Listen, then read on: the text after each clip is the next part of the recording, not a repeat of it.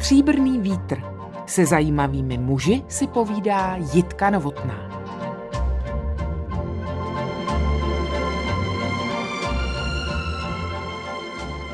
Před časem jsem se vypravila do Tereziánského sálu Břevnovského kláštera. Nikoli prvoplánově za tím nádherným prostorem, ale za hudbou. V tamních kulisách vyzněl koncert kapely Cymbal Classic velmi svátečně. A to bylo dobře, protože se skutečně slavilo.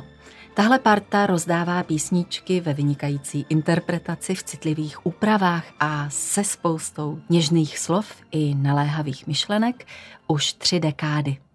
Po celý ten čas je jejím kapelníkem mimořádně činorodý a všestranný rodák z Valašska, cymbalista, zpěvák, aranžér, skladatel a také pedagog Dalibor Štrunc. Moc tě tady vítám.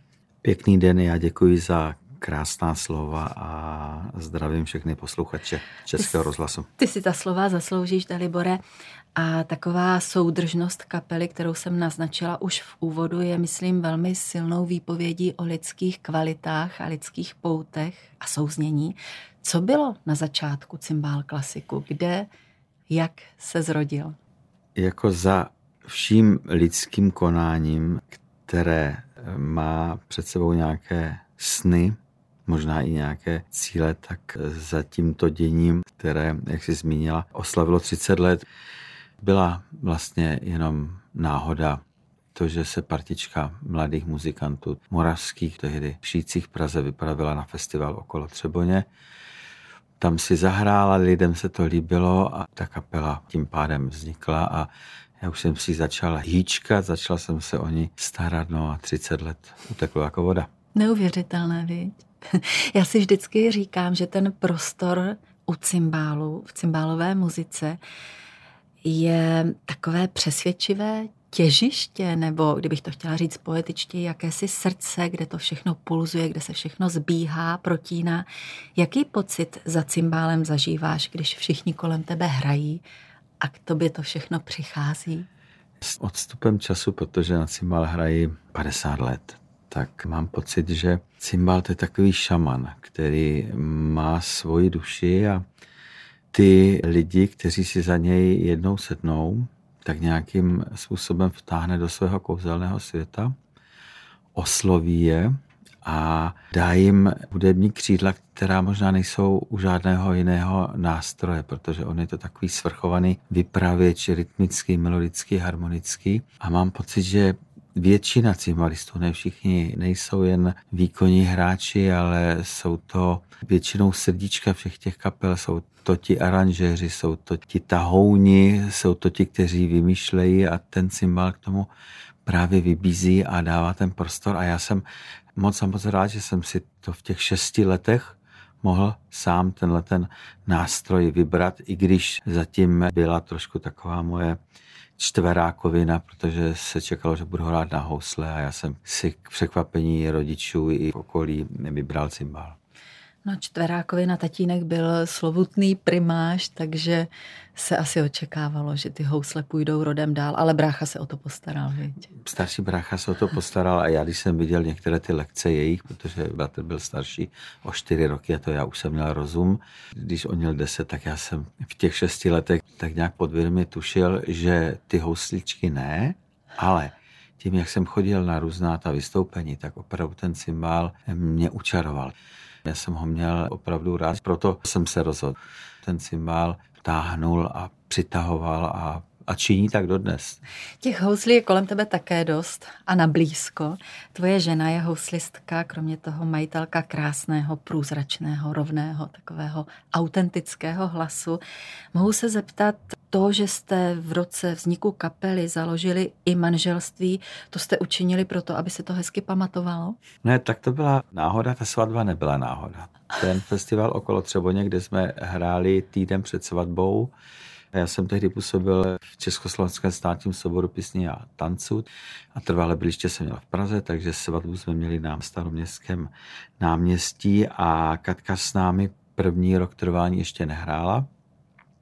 A teprve potom jsem pochopil, že aby naše manželství vydrželo, aby fungovalo, tak bylo lépe ji tam mít. A já jsem od té doby, co jsme se znali, od těch 14 let, my jsme spolužáci z konzervatoře z Brněnské, tak co jsem jí slyšel zpívat u táboráku na výletě, tak já jsem viděl, že to je hlásek, který je mému srdci blízký a když už ji mám jednou v rodině, tak by byl hřích, abych ji neměl taky v kapele. Takže hlásek jako afrodiziakum?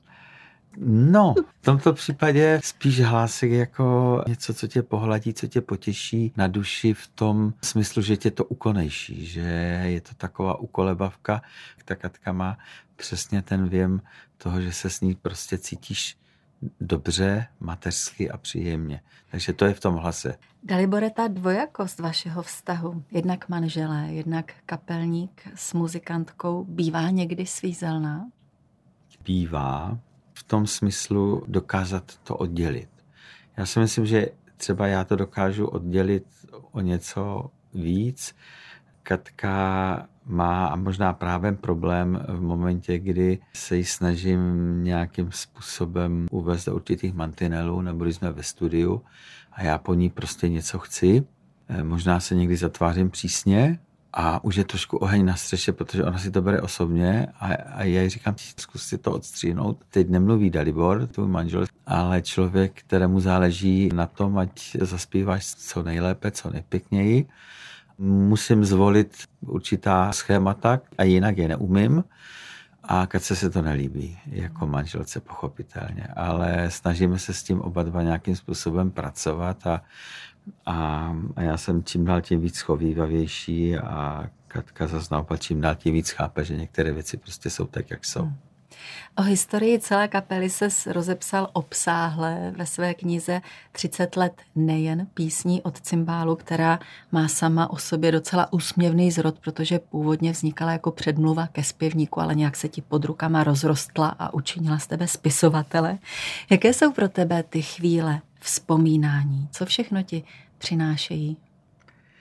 Ta kniha vznikla velmi spontánně a já jsem byl překvapen, jak mě to šlo od ruky a jak mě to bavilo, jak jsem si ukotvil nejenom těch 30 let s kapelou, ale vlastně celý můj život. A protože jsem mohl vzdát hold lidem, které jsem potkal, i když třeba už nejsou mezi námi. To musím potvrdit, že o spoustě lidí z toho okruhu folkloristů, rozhlasáků, konzervatoristů mluvíš velmi hezky a jsou to cené vzpomínky nejenom pro tvoje děti, ale i pro lidi ze stejného okruhu.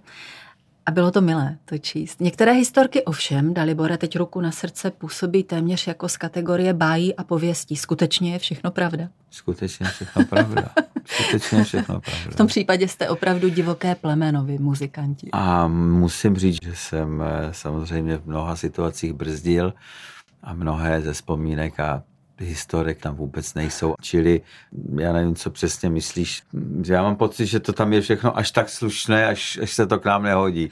Abychom z tebe nedělali takového zasloužilého kmeta, co hraje už 50 let na cymbál a má na co vzpomínat. Já musím říct, že ty jsi typ věčného kluka. Přesto se ale zeptám na jednu věc. Jaký byl ten moment, když ses v kapele rozhledl a najednou možná s údivem a překvapením zjistil, já jsem tady nejstarší. No, Ono už to trvá nějakou chvilku. Moje žena je sice o něco málo starší, ale vypadá lépe než já, čili to působí tak, jak to říkáš. No uvědomil jsem si, že je za mnou spousta let, kdy jsem na světě, kdy hraju a zpívám a že ty muzikantské sestavy se obměňují a ti mladší muzikanti většinou přinesou do těch souborů novou energii. A já jsem za to rád a, a moc nežehrám nad tím, že jsem zestárnul, že už jsem tam trošku zakmeta. Jak říkáš, věčný kluk pořád všechno dělá většinou sám, že tahám ten cymbál, řídím, na ty koncerty zařizuji a někdy mám pocit, že někteří mý kolegové jsou zbytečně nikoliv opticky starší než já. Někdy mám ten pocit, že bych je potřeboval malinko omladit v určitých situacích. Třeba u toho tahání cymbálu? Třeba u toho tahání cymbálu, ale já jsem moc rád, že jsou okolo mě lidé, které tam máme, protože jsou to nejenom skvělí muzikanti, ale především velmi, velmi slušní lidé. Dalibore, texty, které zpíváte a jejichž ty jsi částečně autorem, jsou poetické, jsou laskavé, voní člověčinou, jsou pro tebe zároveň jakýmsi závazkem do každodenního života. A myslím to tak, že když člověk něco tak hezky popíše a tak hezky si uvědomí, jako třeba to, že pěkné věci nejsou samozřejmostí, takže se najednou nemůže asi spronevěřit myšlenkám, které takto posílá do světa mezi své posluchače. Já vnímám písně, které buď píšu já, nebo jejíž texty pro nás napsali naši opravdu blízcí kamarádi, třeba Josef Prudil, emeritní rozhlasový redaktor, dnes už po smrti, a Alena Binterová, jako součást svého života a našich životů a jako i takové posly, kteří jdou před námi. Já, když píšu písničku, tak si představuji, že takhle bych to chtěl mít. Jo, pokud tam je opravdu nějaká vize toho lepšího světa, pěkných vzpomínek na dětství, toho, co bych chtěl poznat, pochopit, tak to jde vždycky ze mě a nedokázal bych třeba zpívat písničku, za kterou bych se neuměl postavit lidsky. Proto je ten okruh lidí, jejíž texty třeba se objeví v mých písničkách tak úzký. Tam jsme podepsaní jako textaři jenom tři, protože to tak cítím a ne všechny písničky třeba od Josefa Prudila jsem svého času přijal. I od té Aleny jsem říkal, tohle to já nemůžu zpívat, protože to bych nebyl úplně já. Jo, čili ty písničky jsou obrazem mé duše, mého cítění a toho, jaký bych chtěl být. Stříbrný vítr. Jitka Novotná a její host na dvojce. Cymbalista, skladatel, textař, zpěvák a pedagog Dalibor Štrunc vyrůstal na Valašsku v Rožnově pod Radhoštěm, v rodině, kde se hodně hrálo, hodně zpívalo. Oba rodiče byli nesmírně aktivní ve folklorním dění. Dalibore, všechny ty jejich zkoušky a vystoupení si přijímal se samozřejmostí a se zájmem, nebo někdy nastala i taková období, možná v době vzdoru, kdy se s tomu potutelně ušlíbal? V těch situacích, na které se ptáš, byla celá řada. Já jsem na začátku do toho cimálu a do toho národopisného souboru pod Skaláček, kde jsem tančil a zpíval, začal chodit rád. A pak přišlo to období těch 10, 11, 12 let, kdy jsem prosil rodiče na kolenou skutečně, ať mě z toho cymbálu dají i z toho valášku, že budu nosit samé jedničky, protože mě to přišlo nějak nepatřičné a i mezi některými mými vrstevníky jsem dostával takové ty kapky, handlivé nadávky a protože jsem vystupoval neustále v krojích na různých akcích tehdy politického charakteru, tak mě už to přestávalo bavit. A já jsem začal někdy v těch 11 hrávat na kytaru. Jezdil jsem na ty pionorické tábory, ale my jsme měli takové bývalé skautské vedoucí, kteří to táhli malinko jiným směrem a mě to hrozně bavilo a bavily mě ty písničky právě od toho táboráku. A teprve po nějakém čase a mohla za to deska Ententiny sourozenců Ulrichových Javory, jsem zjistil, že kytara s cymbálem mohou být i vedle sebe. A tam se mě to trošku začalo otáčet a taky v ten moment, kdy kapela mého tatínka dostala nabídku jet do Belgie asi na 14 dnů a zároveň ten soubor, kde byla celá řada tanečníků a mohl se rozdělit na dvě části, dostal nabídku, ale kam musel jet do NDR na nějaké státní svátky. A gremium starších rozhodlo, že ty mladší, což se sestávalo z mého bratra a mých bratranců, naučí ten repertoár těch starých, tak jsme celé prázdniny pilovali s mým strejdou Vladimírem a mě to začalo strašně bavit ten cymbal. Já jsem tam naraz byl po boku mých 13, 16, 18 letých tanečnic a starších muzikantů a ten folklor mě v ten moment vtáhnul, protože jsem si začal připadat strašně důležitý. A to byl ten zlom, který přišel ze dvou stran, ty javory, a do třetice se vrátila moje paní učitelka první z cymbálu z Mexika, Jiřina Libermanová, která se objevila a říkala, já teď na rok jdu učit do Ostravy, kdybyste chtěli, tak to vašeho kluka tam zase ke mně můžete dát. A vím, že se otevírá v Brně na konzervatoři po 20 letech v Československu obor cymbál a poprvní jako hlavní obor. A to byla pro mě obrovská motivace a já jsem se připravil na to konzervatoř. Začalo mě to všechno bavit, no a teď tady sedím u tebe, takový skok. Co ti vaši řekli, když se ukázalo, že směřuješ do světa profesionálních hudebníků? Měli z toho radost? Já myslím, že oni s tím tak nějak pořád celou dobu počítali. Aha. Maminka vždycky říkala, že si ani nemysleli, že já se narodím, pak jsem se z ničeho nic narodil a s tím hraním a zpíváním to bylo podobně, že mě to šlo, aniž bych teda na tom nějak vehementně pracoval. Já jsem začal opravdu cvičit až vlastně po konzervatoři, když jsem zjistil, že je potřeba zabrat, aby se člověk v té branži uplatnil. Já jsem tím proplouval vždycky tak nějak lehce a s nadhledem a trošku takovou píchou. A já myslím, že to nepřekvapilo, že s tím počítali.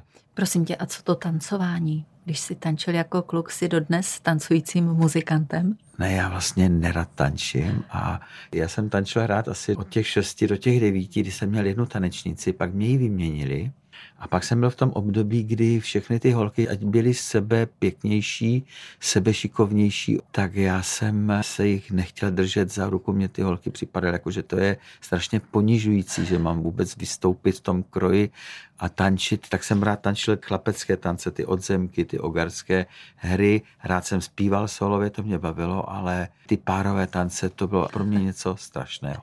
A pak se to zase ve 14 nějak tak obrátilo, ale netančím.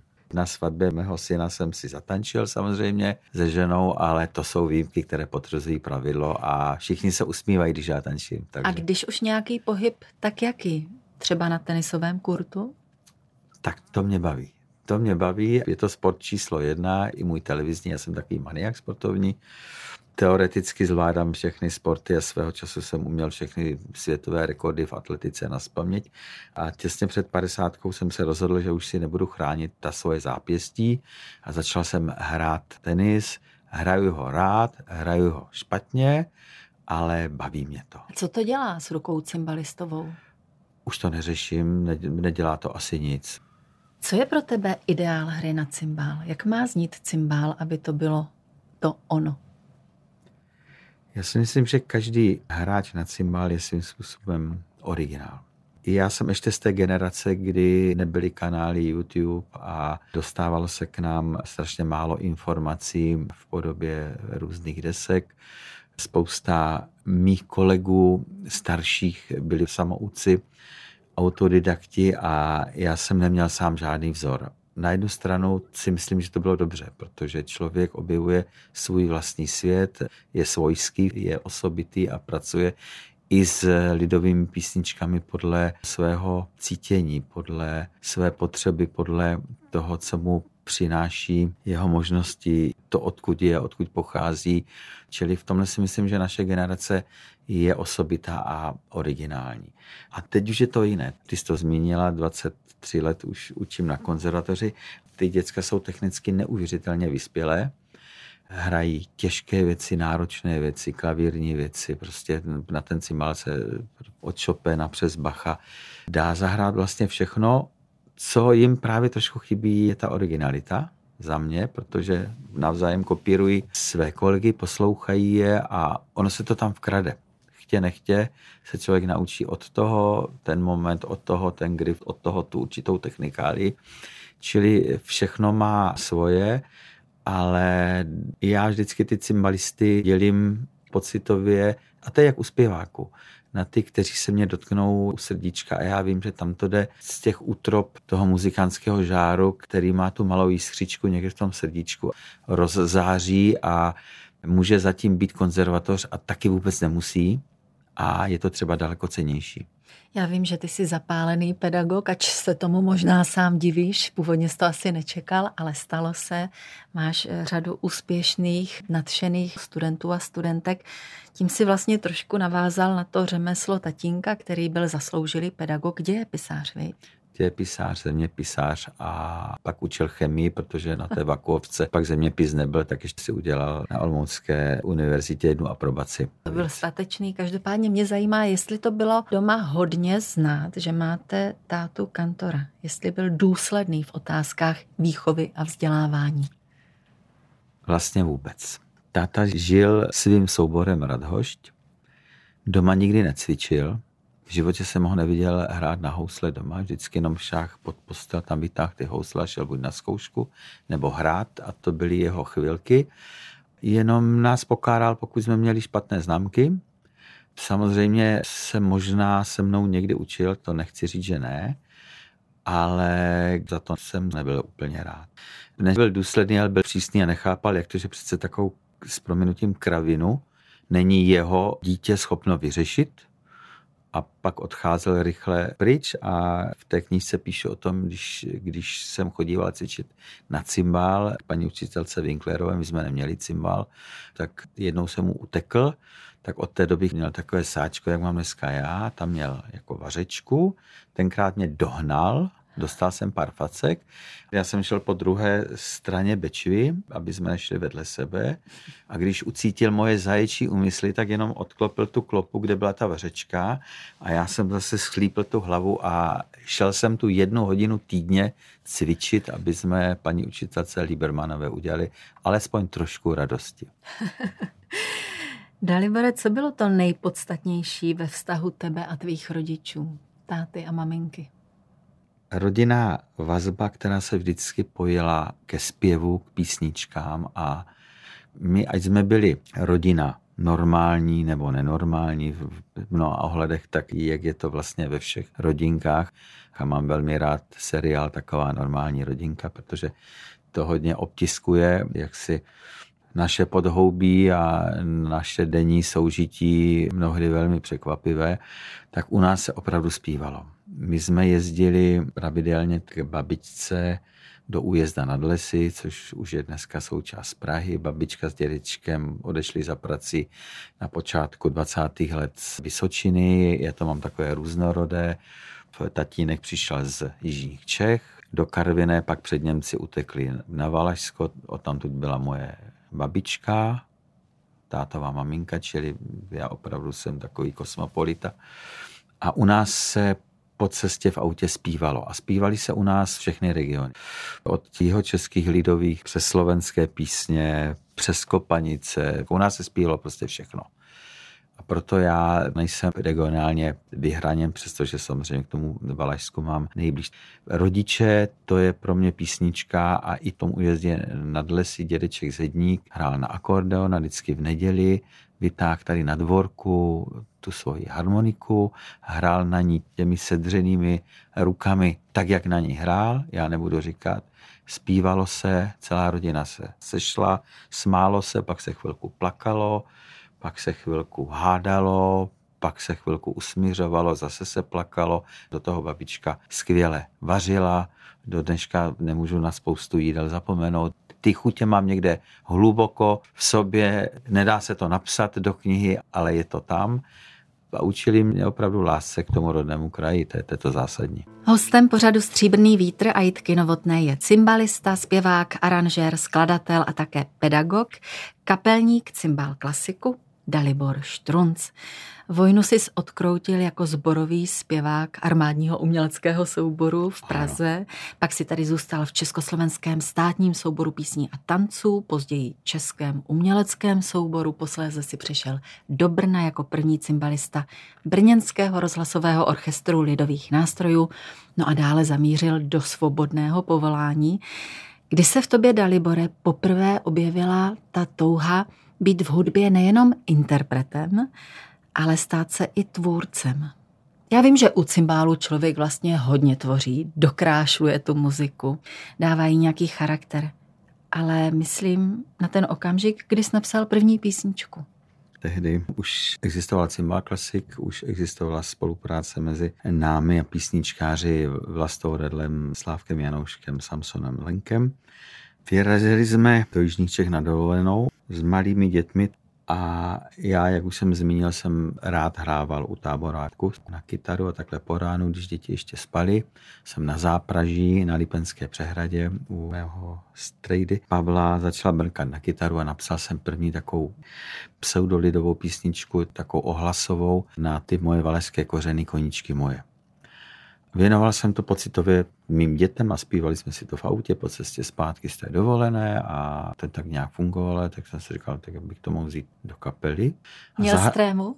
No měl, měl jsem strašnou trému, protože jsem tam měl starší muzikanty a velmi kritické muzikanty. Třeba kontrabasistu Petra Surého, to byl takový eh, kapelový estet a ten neměl představu, že bychom se měli jako kapela odchýlit od vážné hudby a folkloru, který jsme kombinovali na začátku s případným doprovazečstvím těch známých písničkářů. Čili on byl velkým kritikem už té první písničky, říkal, ta sloka vůbec ne a to měla trošku pravdu. Pak, když jsem zjistil, že ta písnička funguje a na prvních koncertech ji přijeli velmi věčně, je to lidová písnička, tak jsem začal psát ší a ty byly vlastně základem našeho prvního, tehdy ještě takového napůl kombinovaného CDčka prvního Čichám člověčinou, kde se objevily moje písničky s lidovou muzikou. No a tam jsem zjistil, že to vlastně funguje, že to možná i umím, že by se na tom dalo dál pracovat a postupně jsem začal k tomu přistupovat víc cíleně, víc jsem se na to začal zaměřovat. Myslím si, že jsem na sobě trošku i začal pracovat po té textové stránce a ta muzika mě potom vedla i jsem začal psát komplikovanější věci, začal jsem psát i aranže právě jako lidových písní, vánoční muziky a teď už se považuji trošku i za skladatele vážné hudby a to mě vlastně naplňuje momentálně a baví nejvíc. K tomu se určitě ještě dostaneme. Zažíváš u písniček, u jejich zrodu často takové ty záblesky plné invence a překvapení, že až žasneš, odkud to k tobě připlulo, nebo jsou těžce vysezené? Já to mám přesně tak, jak jsi to definovala v té první polovině. Já třeba začnu s nějakým drobným veršíkem, s drobnou větou a jsem opravdu překvapen, kam mě ta písnička dovede. Ale vždycky je to odraz nějakého mého vnitřního momentálního rozpoložení. Že já něco cítím, něco, kam bych se chtěl dopracovat, nebo kam bych se chtěl dobrat, nebo jaký bych chtěl být, třeba lepší, než jsem ve skutečnosti. A ta písnička mě k té pointě vlastně dovede. A já koukám, říkám si, kam já jsem se to dostal. A jak se to přes třeba rádoby vtipnou písničku, protože nepíšu jenom ty poetické, protože na těch koncertech člověk potřebuje i ty posluchače nějakým způsobem rozveselit, no, pobavit. aby neusnuli. Tak stejně mě to vždycky dovede k nějakému moudru a já si říkám, kde se to v tobě, Dalibore, zalo? Kde, kde se a kam to vyústilo a vím, že já jsem jenom jakýmsi spoluautorem a že všechny ty myšlenky k nám nějakým způsobem doputují jestli z toho vesmíru nebo od Pána Boha, ať si kdo chce vybere, co si zatím chce najít. Ty už si tady naznačil, že velmi důležitým podnětem pro tebe byla skupina Javory, Hany a Petra Ulrichových. Co jsme ale ještě neřekli, že už pěkných pár let tam oba s Katkou hrajete jako členové kapely, velmi rádi hrajete s Javory. Jedna věc je vpustit si tuhle muziku do duše, Ovšem, říkám si, že jistým úskalým pro tvůrce může být nevpustit si tu muziku příliš do svého vlastního rukopisu. Bylo to pro tebe téma? Je to pro mě téma z mnoha důvodů. Jednak jsem těmi javory ovlivněn víc než 40 let. Jednak já jsem poprvní s nimi hrál jako študák někdy v mých 17 letech a pravidelně už s nimi hrají vlastně 30 let. Nelze být neovlivněn něčím, co je vaším vzorem, ale zároveň jsem vždycky musel být hodně obezřetný, protože Petr jako taky své rázný muzikant si dává velký pozor na to, aby muzikanti okolo něho jaksi netěžili z jeho bonanzy. Čili já si ve svých písních, a není to jednoduché vždycky, protože taky tam je ten cymbál, taky je tam ta studnice těch lidových písní, se které prostě bere skoro každý autor, i písničkový, i z té vážné hudby. Každý to přizná, kdo je soudný. Tam je ten pramen základní a zásadní Takže já si dávám velký pozor, aby ty písničky nebyly podobné, aby se nedalo říct, tak ten Štrun skopíruje toho Ulricha, protože s ním hraje a musím říct, že vlastně se mně nestane, že by mě někdo soudný, kdo se v oboru pohybuje, něco podobného naznačil. A i Petr jednou někdy po nějakých pěti, šesti letech, co jsme spolu hráli, tak mě jednou říkal, tak jsem vás poslouchal někde v televizi a musím teda říct, že mě nekopíruješ. v čem dalším na sebe musíš být jako tvůrce přísný? Co si musíš hlídat? Je něco takového, nebo se raději moc nehlídáš, aby ses nedostal do nějakého křečovitého rozpoložení? Co si hlídám? Já nejsem zrovna pedant, co se týče začátku, když si sedám někde za klavír nebo za kytaru nebo za cymbal, tak tam jdu s volnou myšlenkou, co přijde, to přijde ten eh, můj perfekcionalismus přichází v momentě, až tu písničku chci nahrát na nějaký hudební nosič, tak tam začínám být až nesnesitelný a v tomhle tom se musím napravit a myslím si, že už na tom pracuji. Ale hlídám si, abych nešel pod jakousi laťku, se kterou jsem začal a postupem toho času za mě jsou kvalitnější a kvalitnější. Snažím se, abych se neopakoval, aby se neopakovala témata, aranže, melodie, je to složité, je to těžké, zvlášť jako člověk pracuje i s podobnou skupinou muzikantů a s podobnou eh, skupinou nástroje, obsazení, ale myslím si, že se daří i vymýšlet nové projekty a tím, že jsem dělil tu práci mezi písničková alba, ryze autorská a mezi folklorní projekty ještě vždycky s nějakým nápadem navíc, protože my nejsme regionální kapela, tak v tomhle ohledu jsem se hlídal docela dobře, že každá ta deska je trošku jiná. No, klobouk dolů. A k tomu ještě věnuješ spoustu úsilí třeba hudbě k divadelním představením. Tam se spotkal opravdu se zajímavými inscenacemi a píšeš tu zmíněnou vážnou hudbu. Já budu zase trošku ďábelským našeptávačem. Proč? Není jí dost? No, asi je jí dost, ale to je ten nějaký put, který tě vede k něčemu, co by tě třeba nikdy nenapadlo vlastně všechno, co ke mně přichází, tak až na to, že budu hrát z Javory, s Brolnem, to jsem si jako dítě přál. To, že budu zpívat, to jsem si jako dítě taky nějak představil, protože mě to připadalo jako samozřejmé. Ale já jsem od malička a byl jsem v té rodině možná jediný jsem tu vážnou muziku poslouchal. Já jsem si vždycky na gramofonu našel ty slovanské tance a ten Vyšehrad a tu Vltavu a nepochopení mých rodičů nebo překvapení spíš jsem si hrál tuhle tu muziku a v momentě, kdy jsem začal učit na konzervatoři, tak jsem napsal první skladbičky jenom pro cymbal. Pak jsem si říkal, proč bych tomu nemohl dopsat i ty jiné nástroje, když to v tom cymbal klasiku dělám. A teď jsem si začal poslední dobou říkat, proč by já bych měl psát jenom pro cymbal, když jsou i jiné nástroje a ten cymbal už mě trošku přestává vlastně bavit a tak vznikl violončelový koncert a teď jsem napsal velký cymbalový koncert a připravu Vánoční mši a, a mám napsané nějaké sbory a, a mě to vlastně táhne teď daleko víc, protože tam cítím zase jakýsi přesah a vnímám to ještě víc než u těch písniček, že mě to opravdu přichází jako takový dar, že si sednu a jako nepotím to a jde mě to strašně rychle od ruky. A mám to teda jako znamení, že to je správná cesta a jestli to po mně zůstane a bude se to hrát častěji, nebo je to teď jenom moje radost a, a radost těch lidí, pro které to dělám a zaplať pámu ty skladby se všechny zahrály, měli svoje premiéry i s velkými orchestry. To je pro každého autora taky benefit navíc, to se ne každému podaří, takže nepíšu do šuplíku a mám v tomhle ohledu veliké plány. Tvůj čelový koncert nebo mši si jednou poslechneme třeba na Vltavě a tady si teď pustíme ty osudové javory. Co říkáš? Budu za to rád. Stříbrný vítr. Jitka Novotná a její host na dvojce. Naším hostem ve Stříbrném větru je všestranný muzikant Dalibor Štrunc. S jakými pocity si sledoval narůstající vášeň svých potomků pro hudbu i další umění? Tak ono to asi patří ke způsobu života té rodiny, protože babičky a dědečci všichni té muzice nějakým způsobem inklinovali a, můj tchán v jehož domečku bydlíme v Brně, tak hrál 52 let v Janáčkově opeře v Brně a s Marketkou protože moje dcera housliskou cvičil a zase dědeček mého nejstaršího syna Martina byl redaktor Českého rozhlasu v Brně, známý muzikant a kapelník starbrněnské 12. Josef Ružička. Můj nejmladší syn Matěj, toho času herec, který hrál na cymbal, který si ho vybral sám.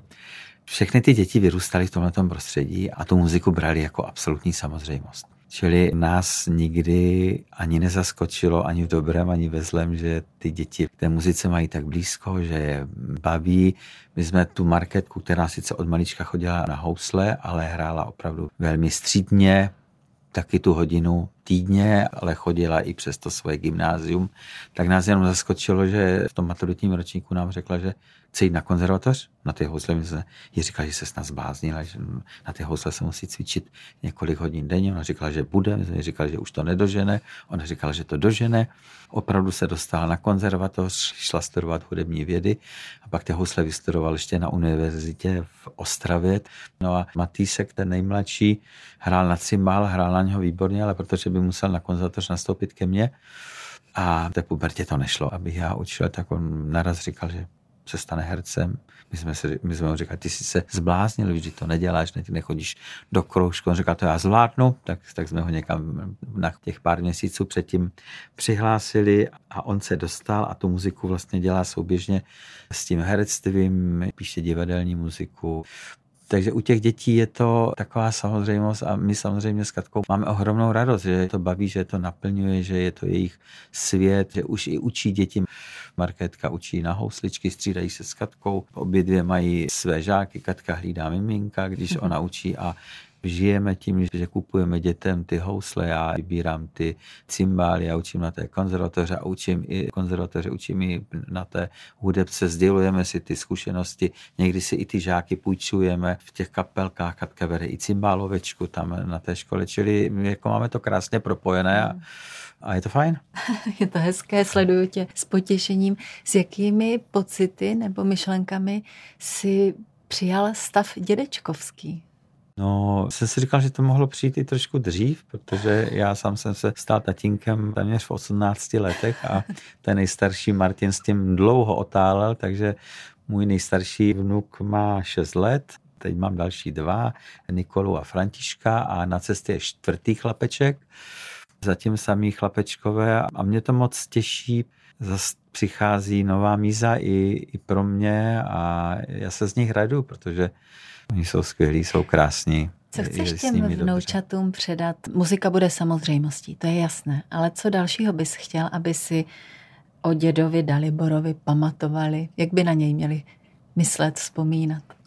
Jako na člověka, který nezapomněl i na Prahu 60 na to, že je vlastně kluk a že se cítí být celý život klukem a že nic klučičího mu není cizí a že bych si tuhle tu mladost rád udržel až do toho nejpozdějšího věku a že bych byl rád, kdyby jim zůstala a kdyby tu dospělost, která přijde a ty zkušenosti a možná i ty životní svízele a překážky, tak aby vždycky procházeli právě s tím letím vědomím, že na svět přišli proto, aby se radovali, aby se dokázali usmívat a aby těšili sami sebe a aby dokázali těšit i ty lidi okolo, protože já si myslím, že v tom světě, který je teď čeká a který nebude jednoduchý, že tuhle tu vlastnost budou potřebovat a jim je dána do vínku a bude jenom na nich a na nás, aby se jí drželi a aby ji měli za svou taky až do těch svých nejposlednějších dnů. Dalibore jako kniha. Nenadarmo si vedle toho muzikantství, autorství, aranžerství, zpěváctví také spisovatelem. Naším dnešním hostem byl Dalibor Štrunc. Děkuji za to, měj se pěkně. Já moc děkuji za pozvání, ať eh, svítí sluníčko všem stejně jako dnes tady ve studiu. Naschledanou.